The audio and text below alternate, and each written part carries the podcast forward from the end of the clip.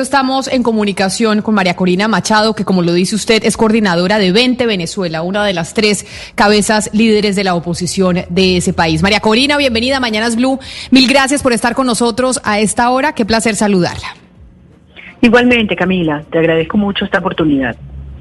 Y mire, yo ayer escuchaba a mi compañero de mesa de trabajo, Gonzalo Lázari, que es compatriota suya, suyo, que es venezolano, y decía, en Venezuela muchos están cansados, estamos cansados de que la oposición no se ponga de acuerdo y que la oposición no llegue a nada y la división haya hecho que incluso se le permita al régimen de Nicolás Maduro seguir en el poder. Usted como una de las cabezas visibles de esa oposición, ¿qué le dice a esa ciudadanía venezolana que incluso mucha está aquí en Colombia que dice, bueno, pero ¿cuándo van a estar de acuerdo? ¿Cuándo van a tener un plan común?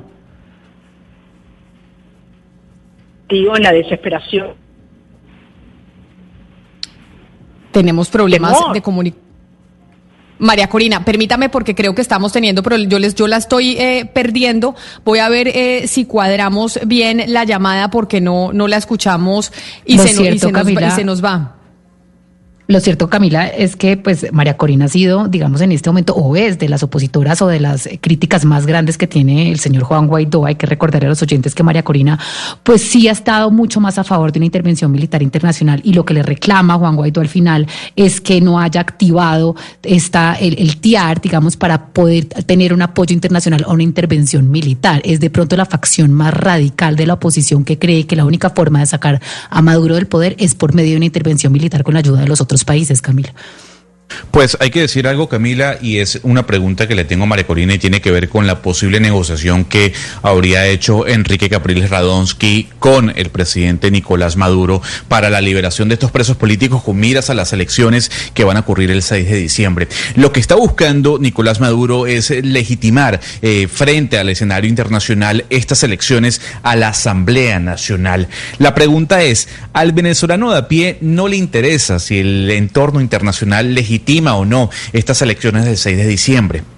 Al, ciudadano a pie venezolano lo que le interesa es que se resuelvan sus problemas y lamentablemente ni el gobierno de Nicolás Maduro lo está haciendo ni tampoco la oposición está ayudando a que eso ocurra por la división tan fuerte que hay dentro de la misma. Y ahora sí creo que retomamos la comunicación con María Corina. María Corina, ¿me escucha?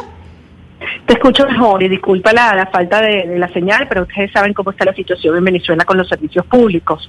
Bueno, eh, retomando lo que te decía, Camila, yo, yo creo que la sociedad venezolana está muy clara y al igual que, el pueblo colombiano, en el sentido de que estamos enfrentando un sistema criminal que ha ocupado el país, no solamente en la presencia de la guerrilla de la FARC y 17 estados, eh, los carteles de la droga, grupos terroristas de Hamas y Hezbollah, más todas las estructuras criminales que se dedican al contrabando de combustibles, minerales y hasta de personas. Eh, ellos eh, significa que, el país está prácticamente somalizándose. 214 de 335 municipios de Venezuela, Camila, tienen eh, grupos criminales armados desplegados.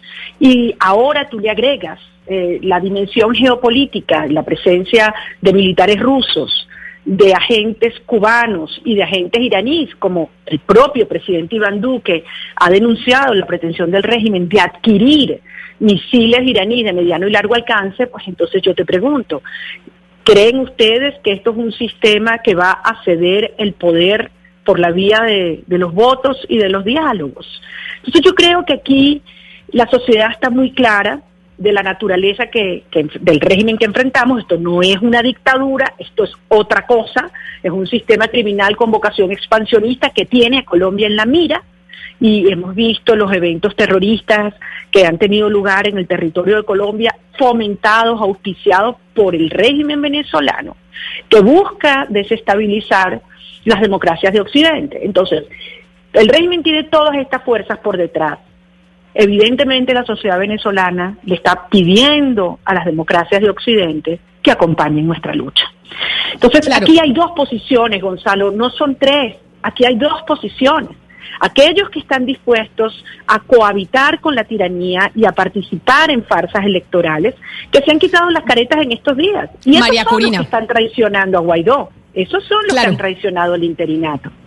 María Corina, pero se entiende por una comunicación que usted dio, entiendo, el fin de semana sobre cuál sería o habría sido la solución para Venezuela y que muchos sí entendieron como una intervención militar, a la que incluso ya Estados Unidos respondió como pensar en una intervención militar es casi que realismo mágico. En Venezuela no se va a solucionar el tema de Nicolás Maduro con una intervención militar. Su propuesta, ¿cuál es? Es decir, ¿Cuál es la propuesta del movimiento que usted lidera? ¿Cuál es la solución a lo que está sucediendo en su país, a esta división que existe no solo en, eh, en la oposición, sino incluso en el mismo país? No, yo no diría que este país está dividido, con todo respeto, Camila, todo lo contrario. Sale a la calle, incluso pregúntale a los venezolanos que están en Colombia. Venezuela está más unida que nunca, clamando la salida de este régimen porque de manera intencional y sistemática está violando los derechos humanos y acabando con una sociedad.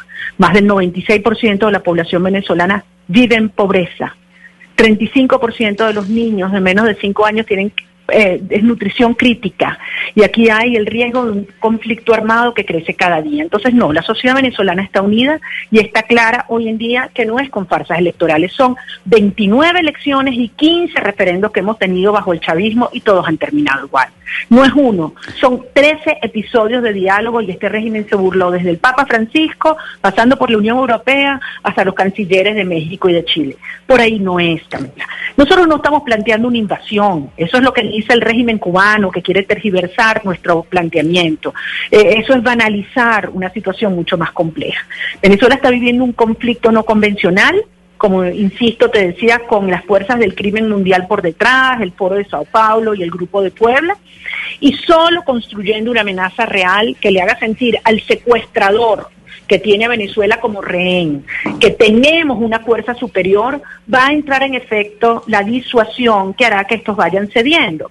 Mira, ya hay cosas que están ocurriendo. La operación antinarcóticos que se ha desplegado en el Caribe con 22 países, en el que está participando Colombia, por cierto, y donde además se han eh, recientemente, la semana pasada, incautado casi 12 toneladas de drogas. Eh, la incautación de la gasolina que venía de Irán, más de un millón de barriles de gasolina, esos son acciones de fuerza, Camila. Eh, la la inteligencia internacional, la justicia internacional y la policía internacional que ha detenido a Alex Saab, uno de los principales testaferros del régimen en Cabo Verde, esas son acciones de fuerza. Ahora, obviamente hay que avanzar por una ruta y crear la, la, la, amenaza sobre el régimen para que entienda que no va a poder salirse con la suya. Pero, pero doctora Machado, perdone, yo le pregunto, pero es que esta amenaza, para que en realidad te, se, se, se, traduzca en una amenaza real, pues tiene que ser real. Y en este momento, cuando uno mira el plano geopolítico, uno no pues puede ver que haya algún país que vaya a apoyarlos ustedes por lo menos en una intervención militar o que vaya por lo menos a apoyarlos ustedes en una amenaza de una intervención militar. Estados Unidos, por más de que Donald Trump, el señor Bolton salgan con 500 mil efectivos para Venezuela, todo el mundo sabe que Donald Trump no está a favor de una intervención militar y a Colombia también le queda muy difícil apoyar algo así. ¿Usted no se queda sola en este planteamiento de que esta es la única forma de, de, que, de que en Venezuela haya democracia? Absolutamente no, y yo creo que muchos de nuestros aliados están claros que hay que construir esa amenaza real porque de lo contrario yo te pregunto, ¿cómo va a estar Venezuela dentro de seis meses o un año si esto continúa como va? ¿Cómo va a estar Colombia? ¿Y cómo va a estar el resto de la región? El costo de no actuar, el costo de no salvar a Venezuela es infinitamente mayor que asumir de una vez por todas que hay que construir estas acciones que van a socavar los tres pilares sobre los cuales hoy se sostiene la tiranía. El sistema de represión, el sistema de propaganda y el sistema de financiamiento criminal. Hay acciones en marcha y hay que acelerar y apretar y aislar aún más a la tiranía. Mira lo que ha ocurrido ayer.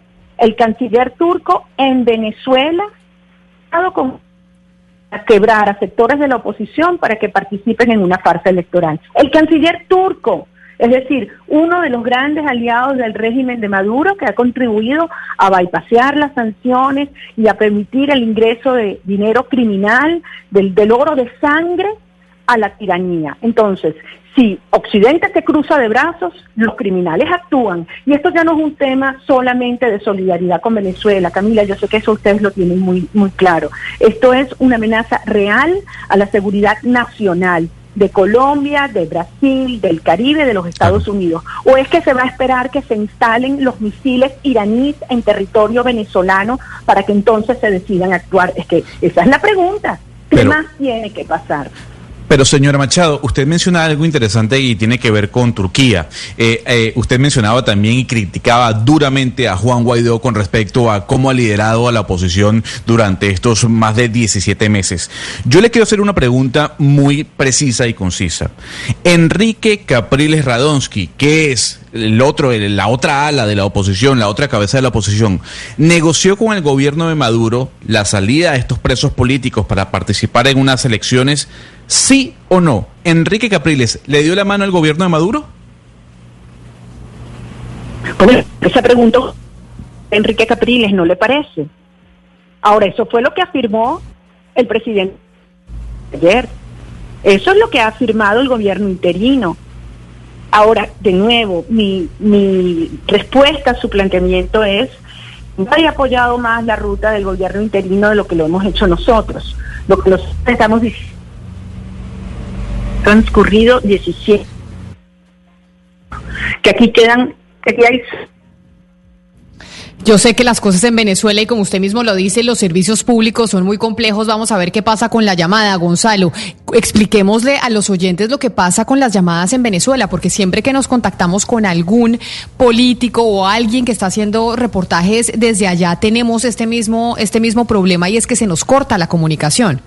Usted recuerde que el gobierno de Hugo Chávez estatizó todos los servicios públicos, desde la electricidad, eh, la, telefonía, en este caso CanTV, que es la empresa eh, venezolana de comunicaciones. Eh, el, punto es, Camila, que desde hace años no se le hace ni mantenimiento ni inversión al tema de las comunicaciones en Venezuela. Desde hace tres años para acá, el gobierno ha tenido una retórica en cuanto al bloqueo económico del gobierno de Donald Trump. Sin embargo, esas inversiones eh, no se han hecho desde hace años. Eh, Venezuela, le puedo comentar, que tiene uno de los peores servicios de Internet en cuanto a conectividad se refiere de todo el planeta. Está ahí muy ligado o muy cercano a países en conflicto, Camila, como Afganistán o Somalia. A ese punto han llegado las comunicaciones en Venezuela.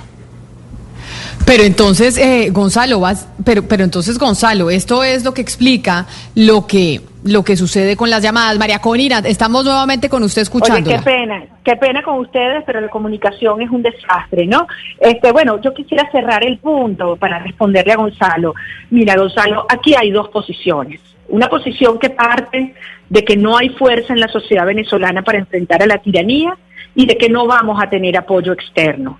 Y esos actores por lo tanto, dicen que no hay otra opción sino aceptar los términos de rendición que ofrece eh, Maduro en esta farsa electoral que al final es un proceso que no reconocen nuestros aliados, no reconoce Colombia, no reconoce Brasil, no reconoce los Estados Unidos y no reconocemos los venezolanos. La otra opción que queda es construir, es una gran operación de paz y estabilización que yo les repito, esto no es una invasión, señores, estamos en el siglo XXI, por el amor de Dios. Los conflictos de, estos, de este siglo ocurren en muchos planos, no es solo el plano físico. Y, esa, y, ese fue mi planteamiento al presidente Juan Guaidó. El, presidente, el planteamiento fue hay una u otra opción, no puedes quedarte indiferente en el medio y la sociedad venezolana ha dado un mandato de cuál es el camino por el que debemos avanzar. Cuando ellos contestan, es que hay dudas en los términos que planteaba Camila o que planteas tú, Gonzalo, hay dudas en algunos actores internacionales, desde luego, desde luego. Muchos países preferirían no tener que mover un dedo con relación a la situación venezolana, pero eso solamente llevaría no solo la destrucción de Venezuela, sino la construcción de un conflicto con unas consecuencias y unos costos de resolución muchísimo mayores. Así que nos tocará convencer a eso que por su propio interés a la situación de Venezuela. Pero María Corina, yo tengo que mm, comentarle lo siguiente. Usted eh, obviamente ha respaldado las sanciones del gobierno de Donald Trump frente al gobierno de Nicolás Maduro. Y estas sanciones sí han debilitado al gobierno de Nicolás Maduro, pero han golpeado muy fuerte al pueblo venezolano. ¿Usted no cree que alguna sanción se deba levantar? Porque al final sí están golpeando el bolsillo o el ciudadano a pie. Mira, las eh, la, destrucción del bolsillo y la vida de los venezolanos comenzó muchísimo antes, muchísimo antes de que se instalaran las sanciones. Todos lo sabemos. Yo estoy de acuerdo que esta situación es insostenible Y precisamente por eso mi planteamiento, no solo a los Estados Unidos, sino a todos nuestros aliados, es que hay que acelerar la resolución del conflicto en Venezuela antes de que esto se convierta en un conflicto armado que realmente adquiera consecuencias insospechadas al día de hoy. Ese es mi punto, Gonzalo. Lo que no podemos es alargar la agonía de esta sociedad y eso solo va a mantenerse mientras y eso se va a mantener mientras Maduro esté en el poder. No hay nada que podamos hacer con el régimen en el poder que signifique un alivio para la sociedad venezolana. Y eso el pueblo de Venezuela lo tiene muy claro. Eh, señora Machada, de la manera más sabia y sensata, usted ha sido muy clara en decir que la ayuda y solidaridad no se limita al plano físico y creo que eso no admite contradicción, es así. Sin embargo, usted ha hablado eh, por tres ocasiones en esta entrevista de cómo poder ayudar desde la comunidad internacional para que se acabe el sistema criminal con vocación expansionista. Estas son palabras suyas.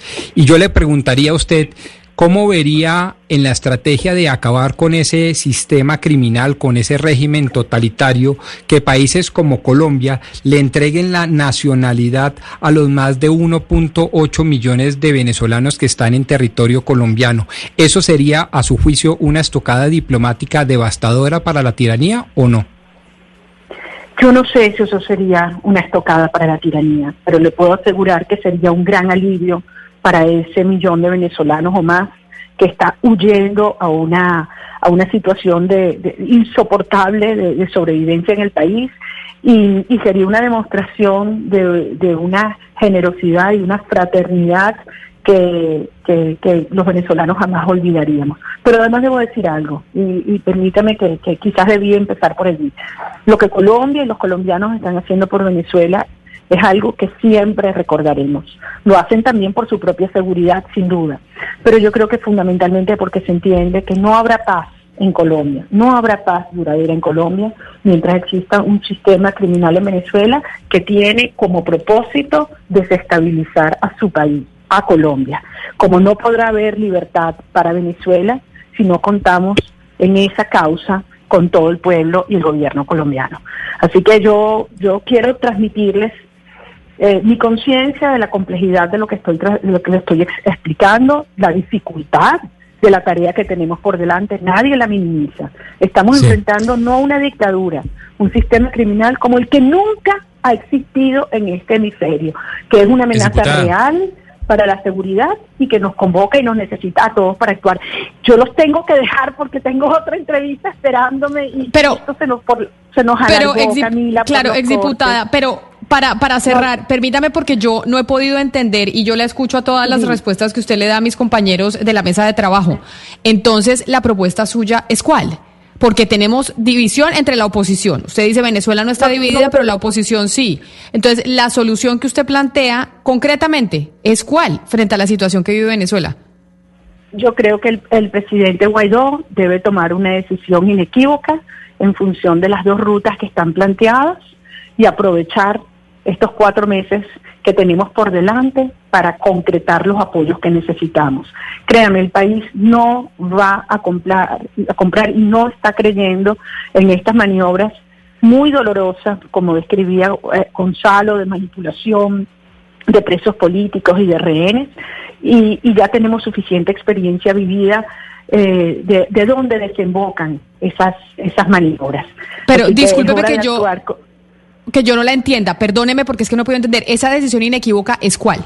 ¿Cuál es la decisión que debería tomar eh, Juan Guaidó? Las trampas, no, que Juan Guaidó decida, eh, digamos de manera clara, Camila, que no va a acompañar esa ruta de la cohabitación, este, que descarta completamente los, los falsos diálogos y que suma todas las voces de la Asamblea Nacional a la de la Venezuela conseguir los apoyos que aún necesitamos para avanzar en el desalojo de la tiranía y en la de nuestro país. El tiempo... ¿Y, no sería, es diputada, no sería más fácil que renunciara Guaidó a la presidencia interina y que asumiera otra persona para lograr un consenso en, contra del régimen? que aún le quedan aquí no hay más dentro de la sociedad Sí, lamentablemente. Volvemos a tener los problemas con las comunicaciones. Ya sé que tenía que ir la exdiputada María Corina Machado, quien muy amablemente nos atendió desde Venezuela. Y yo le entendí a la respuesta a su pregunta, Hugo Mario, pues que dice que no, que a Juan Guaidó le quedan cuatro meses y que tiene que tomar una decisión. O sea, básicamente no aceptar aquí las dádivas, entre comillas, que está ofreciendo Nicolás Maduro, sino unir a la oposición es lo que yo entiendo y ser, eh, y pues tomar una ala más radical.